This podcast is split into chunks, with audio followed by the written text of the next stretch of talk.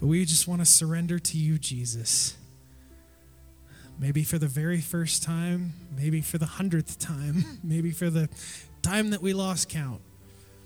But God, every time we come, Jesus, thank you for having open arms. You accept us no matter what. So we do. We give it to you.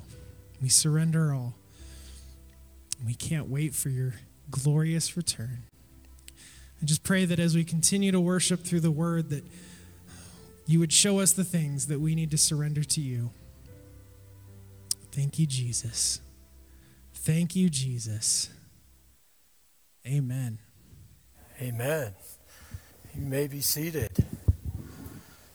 I surrender all. Yes, if you're in the youth group, 6th or 12th grade, you can graciously leave.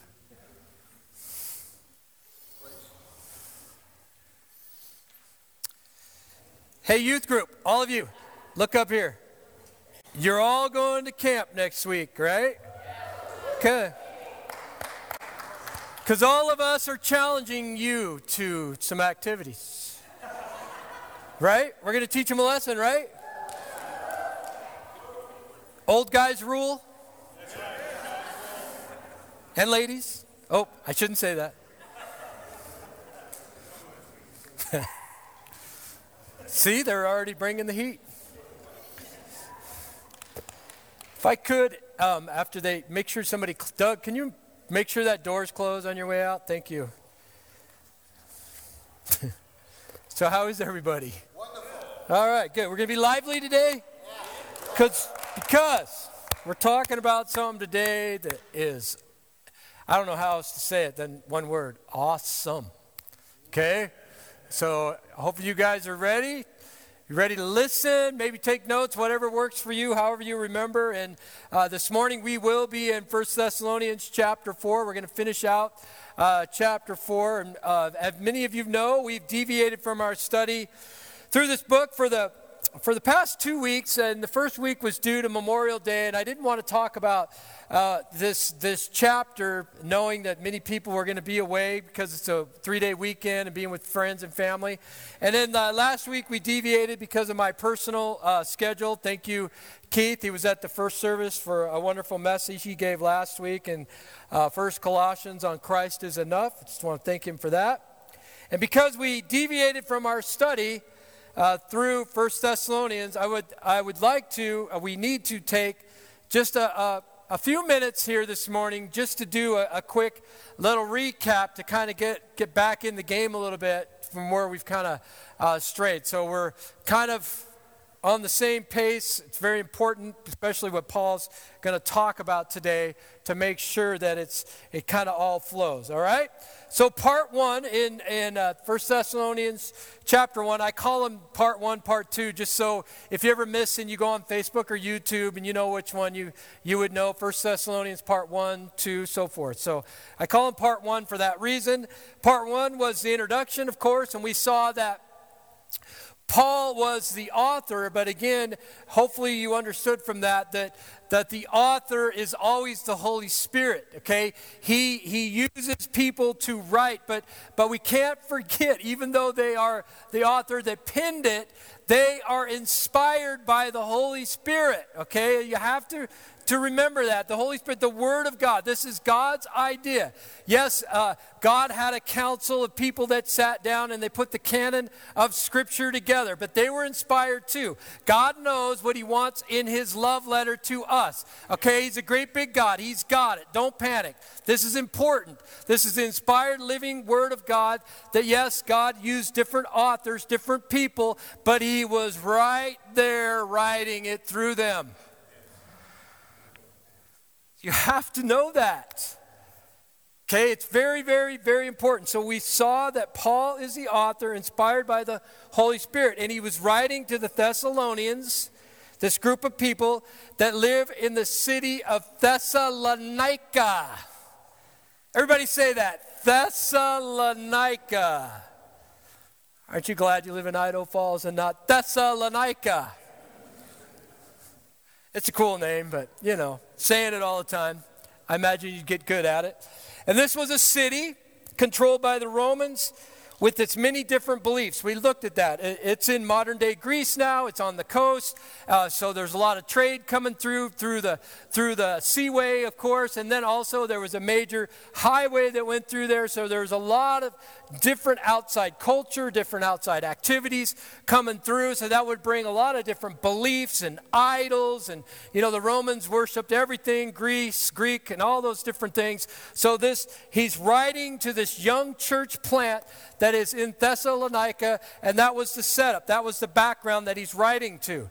Then in part two of the same chapter, chapter one, we saw Paul, who was encouraged by the young, uh, by the young, his young protege Timothy, from his report. For some reason, Paul couldn't make it back as soon as he wanted to. He was wondering what was going on, so Timothy is gone and he's come back, and he gave Paul a report that everything was going fine there. And so he's encouraged that this young church in Thessalonica, they were standing firm. We looked at that. They were standing firm in their faith, hope, and love in their city that was hostile to this young church plant. Okay, they were hostile to him, and Paul was encouraged by Timothy's report that they're standing firm, holding fast in their faith. And then in part three, Paul brags on this church. He brags on this church by saying they are a church worth imitating because they're, they have a strong faith, hope, and love as they imitate Jesus. They were imitating what they saw in Paul. Ultimately, Paul was imitating Jesus Christ. And so this church is imitating Jesus, and he brags on them of how they're doing a great job. And he's saying to, to anybody that would read this later that, you know, imitating this church as they imitate Christ is, is good. So we get to see, we get to be encouraged as well. And then in part four, Paul encourages this young church to share the hope that is in them. What is the hope that is in them? It's the message of forgiveness and grace found in Jesus. So he's saying, look, you guys are doing a great job. It's a great thing, but but you, you gotta you gotta get out the holy huddle. You gotta get away from us for no more. You gotta go out into the city, into the byways, and, and you need to share share this message to be effective in evangelism. Everyone say out loud, I am an evangelist. Am an evangelist. You are. Well, Pastor Jay, those aren't my giftings. It doesn't matter. You're still an evangelist. There is still somebody God wants to use you to share this message of grace, hope, forgiveness in the Lord Jesus Christ. And through that message, we broke down the, in the scripture the MRA acronym that Paul uh, talks about. We are to have the right motive, right? When we're speaking with people, the right motive to share the message. We are to build relationship with the lost, and then we are to move into action. So we saw that, how that message uh, pertains to them, but it pertains to us as well, doesn't it? And then Pastor Daniel closed out chapter 2. All that happened in the first two chapters uh, in part 5 as he examined the source of our joy. Thank you, uh, Pastor Daniel, for that. Then in part 6 of 1 Thessalonians chapter uh, 3, we saw this challenge, and that was do not be unsettled. Just in their day, as they were uh, dealing with many different cultural issues and everything else. The Bible says there is nothing new under the sun. So they were dealing with issues as well, and Paul was encouraging them do not be unsettled. How many of you are thankful that we can be encouraged today in our current time, in our culture, to not be unsettled? God's still on the throne, He's still in control. Can I get an amen? amen. So we saw that, how He was speaking to them, and He's speaking to us. And then three weeks ago, we dove into chapter four, which was part seven, and we saw the challenge to live a life that pleases God. What do you mean? I have to, I have to do something with my faith? Yes, yes, you confess with your mouth and you believe in your heart that Jesus is Lord and you repent from your sin and you ask for forgiveness, and then you're put on this journey, on this path to live a life that pleases the Lord and not your sinful nature. That's what we looked at. Yes, we're called to be like Jesus, not be Jesus, but to live a life that is holy, that is separated from the world, right? We're not going to be perfect, but we should be transformed. We should be changed. We talked about sanctification and what that means in that message. It's very, very important that we're living a life that pleases God in word and deed. Now, this is where we'll pick up this morning here in 1 Thessalonians chapter 4. We're going to be reading verses 13 all the way down through 18 and what, what I'm calling, of course, part 8. And all these previous messages can be found on our Facebook and our, our YouTube page. If you want to go back and listen to them, they're there for you. Can we pray? Father, we love you. We're so thankful that you created the church, you created the body of believers. Lord, and we all have a part in it. We're so thankful that we can come and worship together, Lord, like you call us to. That we not going to fall into a place uh, in a habit where we forsake the meeting of one another, that we continue to meet with one another to encourage, to worship, to study the word, to fellowship, to grow, to live a life that pleases you. And I pray that you're in our midst today, that you speak clearly to each and every one of us in only a way that you can. And we thank you for this time. In Jesus' name, amen. Amen. So before we read uh, chapter 4, verse 13 through 18, I would like to share with you part of a blog, and the, and the, the blog, the page is called From My Corner Online.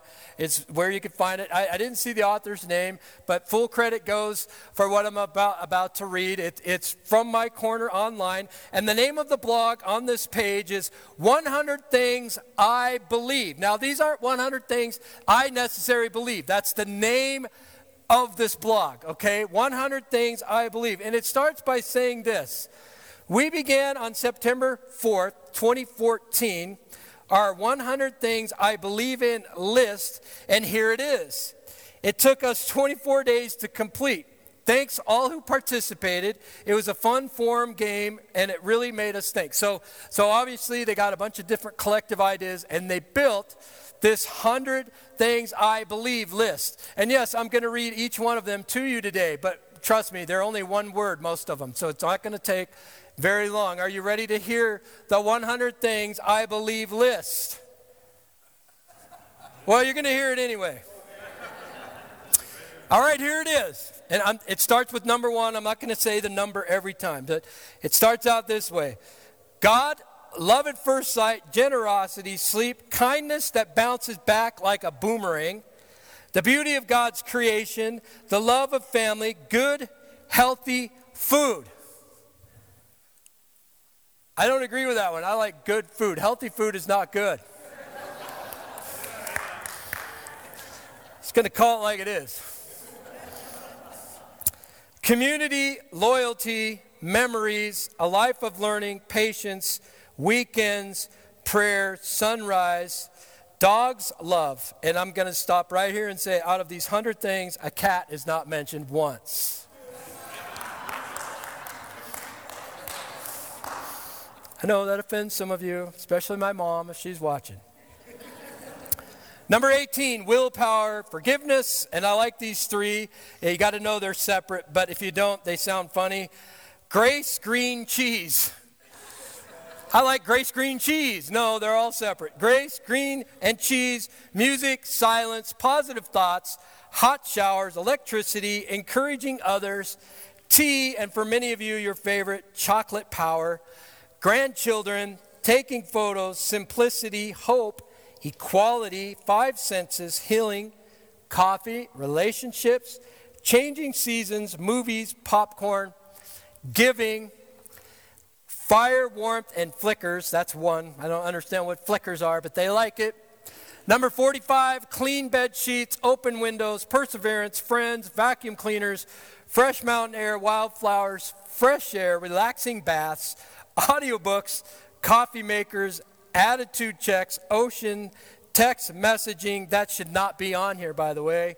Text messaging, the Voxer app, I don't know what that is, EHDs, lots of blankets, sunlight flickering on leaves, educating my children, wood stoves, gratitude, acceptance, kindness, being genuine, unexpected help, indoor plants Once again, I know my mom loves that one. Long, comfortable skirts, being content, giving feedback, to do lists, being prepared, clean drinking water, digital photo frames, just being, good nights, sunsets, medicine, vehicles that run, summer, faithfulness, blessings, journaling, computer and laptops, phone and tablets shouldn't be on the list, right? Phone and tablets should not be on the list. I don't think so. Number 89, a body that works for the most part. Homemade sweets, which is by far the best. Smell of baking, smell of rain, pumpkin season, repurposing old things to make something new. My wife's favorite. Number 95, digital scrapbooking, online teaching courses, artistic high after creating, wisdom and, and assertment, blue, deep sky, and number 100, bird songs. now, this is just a fun, interesting list. That's all. It's just a fun, interesting list. You may agree with all of them or none of them. All right, I get it. Not sure, we're not sure how many people contributed to its creation, but there you have a 100 things I believe list. Now, I know some of you may be asking, why in the world would I share such a list with all of you this morning? Because this morning, my desire and my hope is to challenge each of you to examine with me the return of Jesus for his church. In the text we're going to read in just a few minutes, Paul, inspired by the Holy Spirit, says several times, We believe. So, in a sense, this is what we as believers, this is our believe list, in a sense especially the big one we're going to talk about. He mentions uh, several things, but we believe. This is what we believe. Are you with me? I believe that if you have been a part of the Bridge Church for any length of time, I truly believe you have been challenged to examine and know why you believe in the greatest story ever told the story of Jesus from his birth, life, death, and resurrection. I believe in all my heart that if you've been here any length of time, you have heard the greatest story ever told. And you have had the opportunity, if you have not already, to accept Jesus as Lord and Savior of your life. This morning, I pray you leave this place with a great, a greater understanding of his soon return, especially in our time of desperation. Just reflect on last year's events. And not just the coronavirus, just reflect on all of it. From the riots, I, I, don't even want to start naming them, from, from social issues, all of it. It really does appear that we are living in a time of desperation. So, are you ready to read this, this list and look at the Lord's return. Are you ready? All right, we're going to read through. We're going to read through this rather quickly and then we're going to we're going to backtrack on it. 1 Thessalonians chapter 4 verses 13 and 18. Brothers, he's talking to the church. Remember when he says brothers, he means men and women of the church. He's talking to believers. He's talking to this young church. Brothers, we do not want you to be ignorant about those who fall asleep or to grieve like the rest of men who have no hope. He's talking about those that grieve the loss of people that have died, that they don't have no hope, that that's it. We'll talk about that more in a minute. Number 14, we believe that Jesus died. There, there it is. We believe that Jesus died and rose again. And so we believe that God will bring with Jesus those who have fallen asleep in him. According to the Lord's last word, we tell you that we who are still alive, who are left till the coming of the Lord, will certainly not precede those who have fallen asleep. For the Lord himself will come down from heaven with a loud command, command with the voice of the arch, archangel and with the trumpet call of God, and the dead in Christ will rise first. After that, we who are still alive and are left will be caught up together with them in the clouds to meet the Lord in the air. And so we will be with the Lord forever. Verse 18, therefore, encourage each other with these words. Uh, should we just close in prayer? We believe, right? All right, so there's a lot packed into these six verses. So let's go and unpack them for greater understanding this morning. Verse 13 Brothers, we do not want you to be ignorant about those who fall asleep or to grieve like the rest of men who have no hope. So let's look at that word ignorant. Ignorant. To be ignorant. This is, this is what it means in this this passage. It's what Paul is trying to get us to understand as believers. To be ignorant refers to people who walk through life giving no thought to life's purpose as to where they came from, why they are here, and where they are going. Paul is telling brothers, sisters in the Lord, we don't need to be ignorant about these things. We can know we can know. Did you know that? We can know. We, we can know. God, God wants us to know. And Paul is reaffirming that to these believers. Paul is telling this young church and all believers that we can know. God does not want us to be in the dark, so to speak. I mentioned this a few weeks ago. God has given us the Word of God. He has shown us a picture of who He is, the characteristics. He's given us His Word from start to finish, His love letter to us. So we can know, so we can live with, without being in ignorance about where we came from, where we're going, and what's happening in our life. We can know. We can have hope knowing that there is an afterlife. There is hope.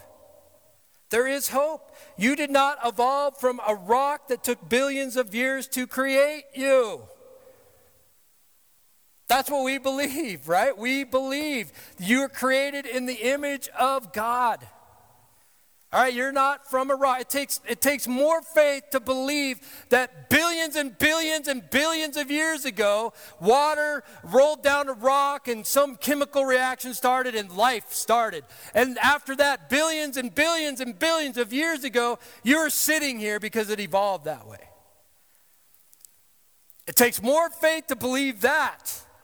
And by the way, that is still a theory. They present it as fact now, but they have not shown it to be happened. They have not shown anybody that it's taking place at any time. It's a theory, church. It's a theory, but they're telling our kids it's a fact. If they want to present it as a theory, that's fine in schools, but they should also present creationism as a theory. I, I, believe it to be true, but if they want to present both, they should give both as a theory and let kids decide, amen? Not just cram one down your throat and say, here, this is a fact, this is the way it is. Oh, by the way, we have no proof, but if you have to, if you're going to believe in there's a God, then that means you're going to be accountable someday, and we're not going to have that. So this is much easier to believe. Sorry, my little spill on creationism. You see, we grieve when Paul is talking here about having hope, those that don't have hope. When we grieve the loss of someone, it's for a short time if they're a believer, right? We grieve because we miss, we miss them. We miss other believers, not because we will not see them again. Because we believe they're with Jesus.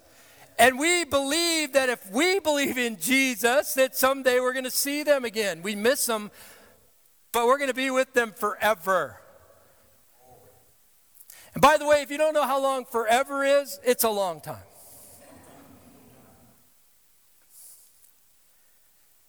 Paul also, Paul, Paul does not want them, us, to be ignorant about those who have fallen asleep. Okay, this is where we're going to dive in a little bit. Many teach and believe when you see this phrase, fallen asleep, or another phrase you'll see often is uh, sleep in Jesus, it refers to a time that born again believers will spend a season in some sort of soul sleep while they wait for the return of Jesus, okay? Some kind of soul sleep or purgatory. Purgatory, you know, uh, some people teach that your loved ones go into purgatory, and if they've done a lot of uh, bad things in the world, that you can pay their way out of purgatory. Did you know that's not scriptural? That's not in the Bible anywhere. The Bible, in fact, the Bible says it's appointed man once to die and then the judgment. It's over. Okay, so there is there is no soul sleep, there is no no purgatory. I want to draw your attention to this story in Luke chapter 23, verses 39 through 43. It's the story of the crucifixion of our Lord Jesus Christ as he hung on the cross. He has a thief on his right and a thief on his left. And this is where we're going to pick up. Verse 39 of Luke chapter 23. One of the criminals who hung there hurled insults at him, at Jesus. He said, Aren't you the Christ? Save yourself and us. He's mocking Jesus. But the other criminal rebuked him. Don't you fear God? He said, Since you are under the same sentence, we are punished justly, for we are getting what our deeds deserve. But this man has done nothing wrong. Then he said, then he said, Jesus, remember me when you come into your kingdom. And Jesus answered him, I tell you the truth, today you will begin your season of soul sleeping.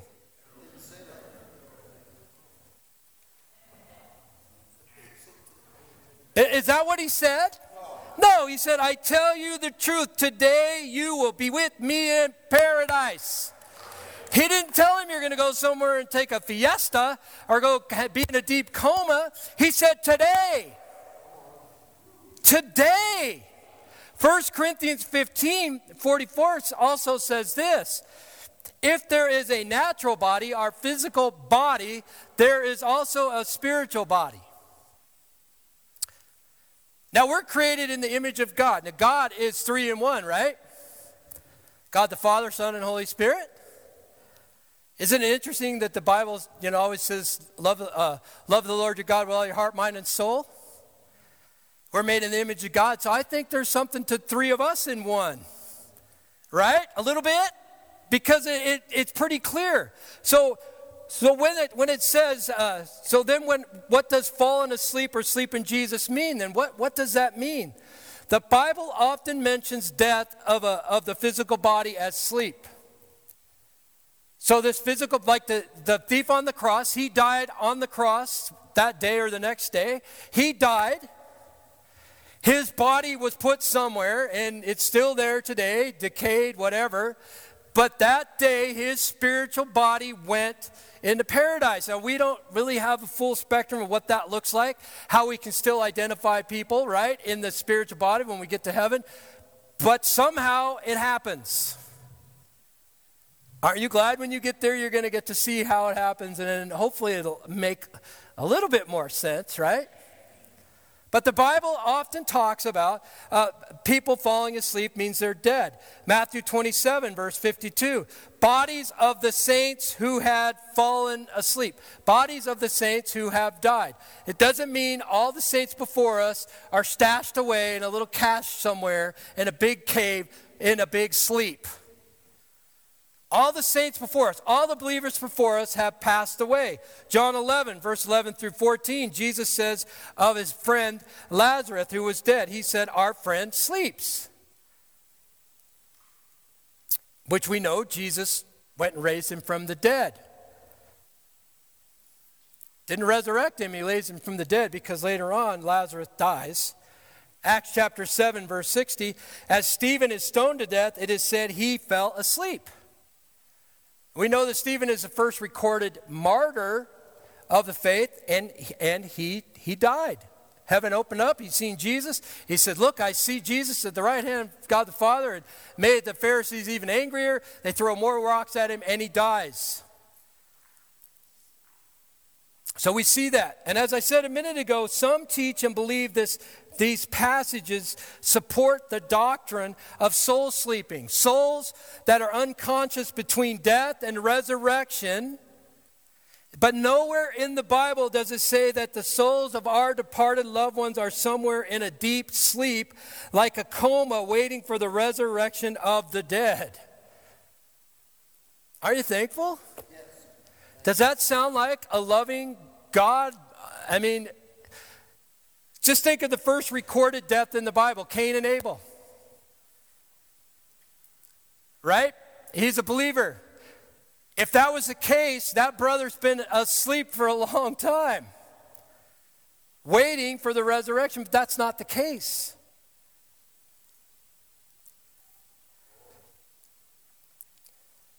The phrase fallen asleep refers to the physical body, not the soul. So our physical body falls asleep. It dies. And we're going to talk about this for a second. And hopefully it really clears, clears it up for some of us. The word sleep implies rest, right? When you go to bed at night, you rest. You wake up in the morning, oftentimes somebody asks you, How did you sleep? I didn't sleep well, I didn't get much rest. So to sleep in our physical body, sleep means we rest. Our physical bodies will go into a time of rest while our soul goes on to be with the Lord if the person is a born again believer. Okay, so our spirit goes, our body stays, and it's resting. You can have it, right? It's resting. So sleep implies one ceases in the activities they are accustomed to doing while awake. So, what you are accustomed to doing in this life, in this sphere of influence that we're in, in this shell of a body, what we're accustomed to doing comes to an end when we go to be with the Lord, and the Lord says, We're just going to put your body over here to rest.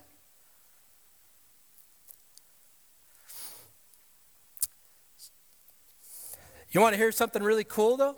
Yes. Sleeping is a, is a prelude to an awakening. Hear me. So it is with the death of our physical bodies, it's the same thing. As we saw, our souls are present with the Lord in paradise. At the resurrection of those who have fallen asleep, there will be a great awakening. A great awakening, glorified and trans- transformed bodies. Our souls will reunite with our perfect bodies. Pastor Jay gets all his hair back.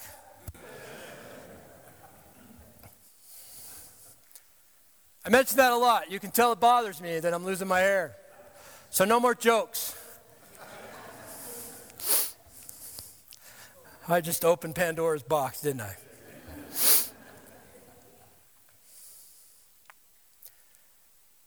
But see, if we're asleep in our physical bodies, that means there's going to be a great awakening.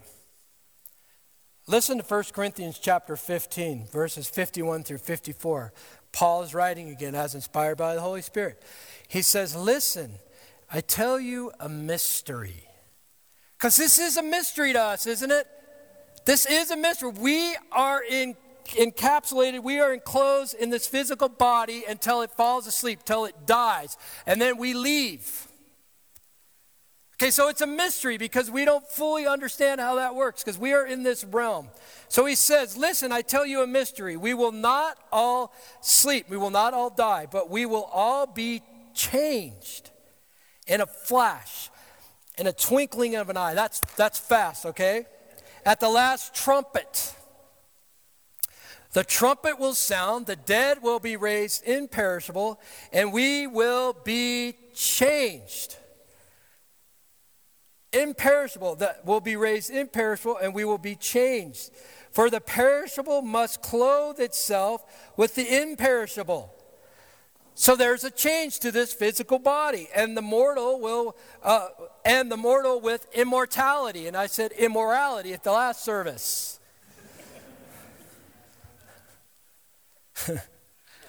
and the mortal with immortality. Mortal means you don't live forever. Immortality means you live how long? In this physical body. Now Jesus was is the only one that's been resurrected from the dead and into his glorified body. Others have been brought up from the dead, as I've said earlier. People have raised from the dead, they've been healed, raised from the dead. Jesus did it with Lazarus. We can read in the Bible. But those people died again. They're not alive. It was a one time healing. They were brought back. They, that's not their resurrection. They died and now they're in heaven and their bodies are here. Jesus, when he died on the cross, he died.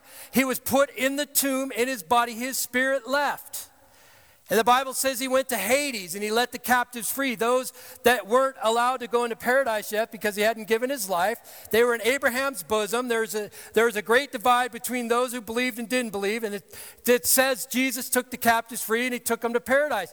Then he came back to his body. So those three days, and his body is a resurrected body. And the, the disciples saw it he was able to pass through doors. He was, he's not a ghost, right? But he had, he had glory all upon him because that's his resurrected body. So we're going to get a resurrected body like that. We're not going to be Jesus, but we're going to be like that.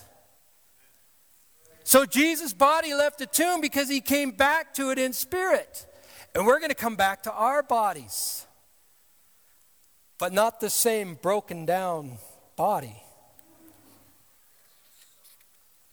Then it goes on in 1 Corinthians, then the saying that is written will come true. Death has been swallowed up in victory. No more death. No more death. See, I, I hope you all understand what the Lord has He has stored up for those who love Him. There's no soul sleeping church. Is that anything to look forward to? There is no soul sleeping. We believe, we believe, we believe we will be with him this day in paradise. All right, let's go on to the next verse. I better speed it up. He goes on in verse 14. We believe that Jesus died there it is. We believe that Jesus died and rose again, and so we believe that God will bring with Jesus those who have fallen asleep in him. You see, that God will bring with Jesus those who have fallen asleep means they are with him now. It doesn't say we believe that God will bring with Jesus those who he wakes up from their soul sleep. Hey, hurry, get up, drink this coffee, you got to go. Jesus is going. No, he's, he's going to bring them back with him.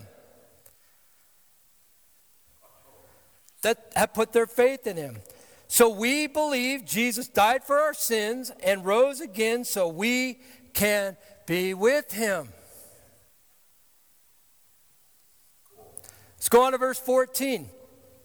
According to the Lord's own word, and many believe that Paul is referring to what Jesus, uh, what's recorded in Matthew 24 when he talks about the end of the age, signs of the times. They believe in it. You can read that later. We don't have time. According to the Lord's own word, we tell you that we are still alive. Let me, let me back up. According to the Lord's own word, we tell you that we who are still alive, who are left till the coming of the Lord, will certainly not precede those who have fallen asleep. You see, I believe this validates that those who are with the Lord now in their spiritual bodies will be uh, reunited with their physical bodies. Now, many of you know a few weeks ago I, I said, said, something that some of you are still laughing about, but I said that's why when I, when I, if, if I fall asleep or die before the Lord returns, that I want the most impact when he comes back and reunites me with my body. I want, I, I want to be cremated and I want my ashes poured out somewhere as I'm going, they're going to be coming to know the Lord. I want to be put somewhere. That's, that's fine if you want to be put in a great, peaceful place. I, am that's great. That's wonderful. But I want to be put someplace where people don't know the Lord. And so when I'm reunited with my body and I'm heading up, they're hitting their knees. Are you right? You hear what I'm saying? And I think I shared with you, I, I saw a, an article, I saw a documentary that I, I don't know if it's true to this day, but I know one of the top places in the world that people want their ashes spread is either at Disney World or Disneyland, or both. For some reason, the security there is always uh, people sneak it in and they sit and they're trying to put it on flowers or let it out on a roller coaster or something for that person. It's an ongoing issue for the security team there. Whoever would have thought?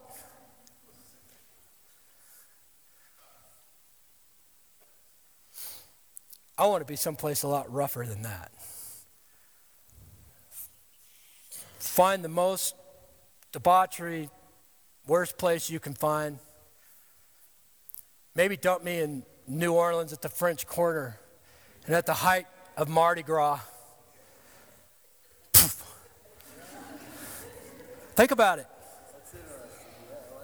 Think about it.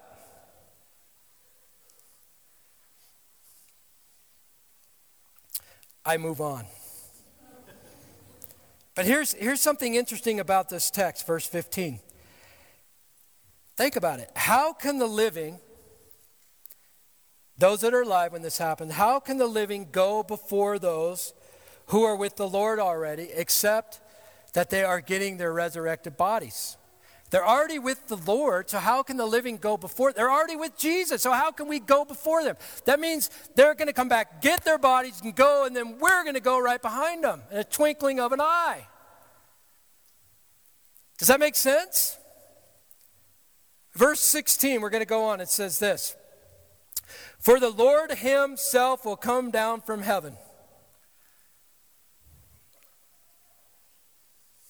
Jesus. You see, this is so important in the history of mankind. This is so important. God's not sending an archangel, He's not sending an angel, He's not sending a messenger. He's coming Himself, all right? He's coming Himself. That's kind of a big deal. There are a lot of places in Scripture where you read about He's going to come Himself. Jesus is coming Himself because He's coming for His bride, He's coming for His church. You are His beloved, you are important, and He wants to greet you personally.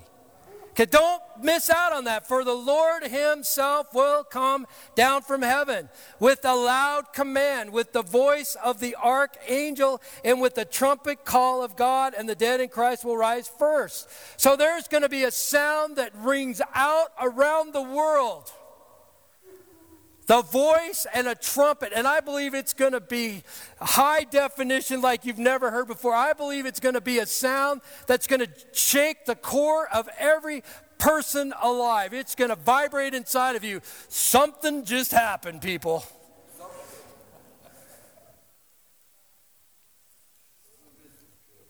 Verse 17, after that, after dead in Christ rise, after that, we who are still alive, and are left. So we didn't experience the first death. We're still here. Those that have, have fallen asleep, they've gone up. Jesus comes back in the clouds and he brings those spiritual people, those spiritual bodies with him. He says, "Go get your new glorified bodies." So if they're in a if they're in a casket in a grave, they're coming out.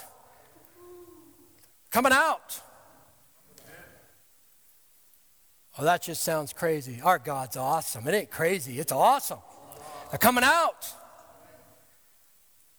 And then as they as they come down, they hit their bodies and they come out, if you're still alive and you're a born again disciple, you're right behind them.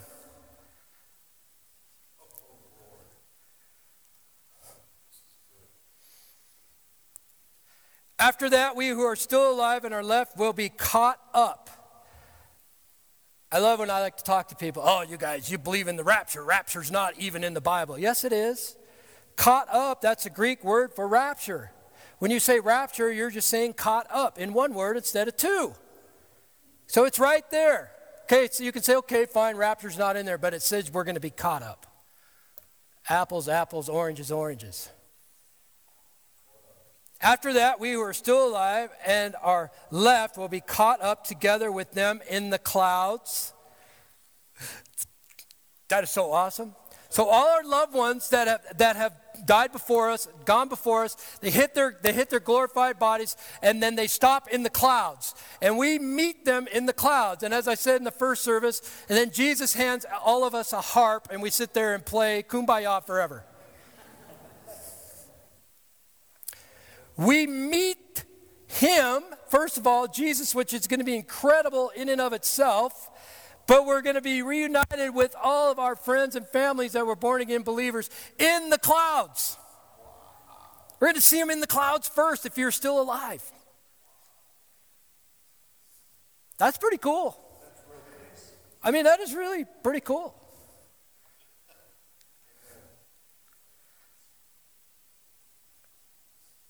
And so we will be with the Lord for a little while?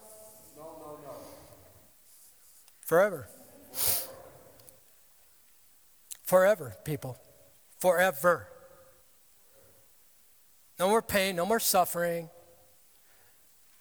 None of those things. And the Bible, we'll talk about this in the weeks to come, but the Bible talks about a new heaven and a new earth spread out for those that love God. Go explore my children. I believe that's why it talks about people coming in and out of the holy city because I believe God says, I love you guys so much. Wait, you, thought what I created before that you were limited to in your body was awesome. Now you're not limited to in your body. Wait till you go and see stuff on different planets. I know it's just my theory, but I think it's pretty awesome. Yeah, why not? How big is your God? You see, we believe, we believe we will be with the Lord forever. We believe that. As born again believers, we believe it. You have to believe it. The Bible says it.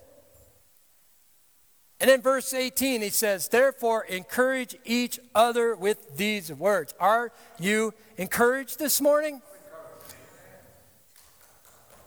Amen. You should be. Are you encouraged this morning with these words?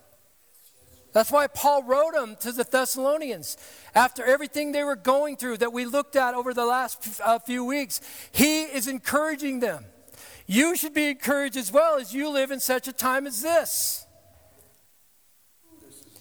Please listen to me, church. Listen to me, please. It is very clear that we are seeing, as the Bible says, the increase of wickedness in our day. We're seeing it. Do, do, you, uh, do you remember just a couple of years ago when the whole bathroom issue about who can use what bathroom and sex and everything? Remember how mo- most of us were just like mortified? What are you talking about?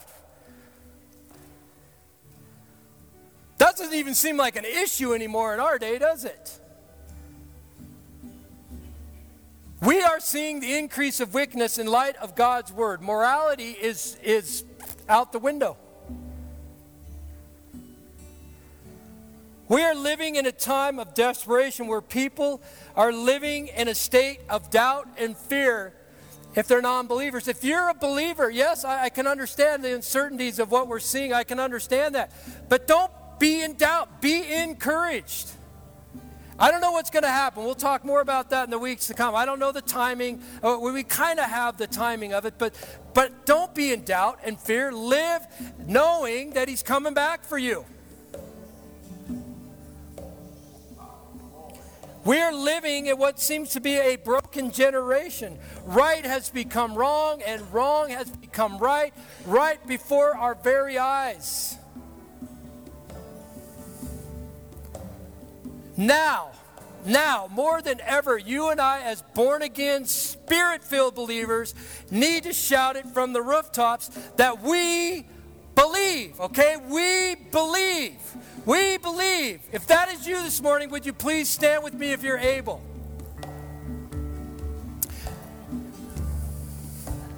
Now the first the first service I told them, I told them that I was going to see if you guys were going to be louder. So on, 3, I'm going to count to 3. And when I say 3, I want everyone to say if you believe. I want everyone to say we believe, all right? One, two, three. Oh, that was good. I, am going to give you guys another shot because that was awesome. One, two, three. Woo! That's you guys just shook me to my core.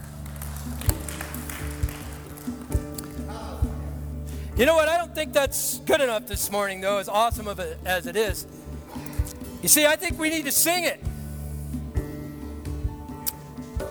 We need to sing. We need to sing. We believe in God the Father. We believe in Jesus Christ. We believe in the Holy Spirit. We believe He has given us a new life. We believe in the crucifixion. We believe He conquered death. We believe in the resurrection. We believe He's coming back again. We believe.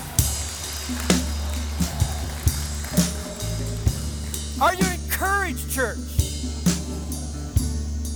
It doesn't matter world has to tell you. Uh, first, Second Peter chapter three, verse three says, "People are going to be mocking. Where is His return that you've been talking about for all these years?" Generations go and generations come. They keep going. Where is His coming? Oh, it's coming. You don't have to believe in it, but it's still coming.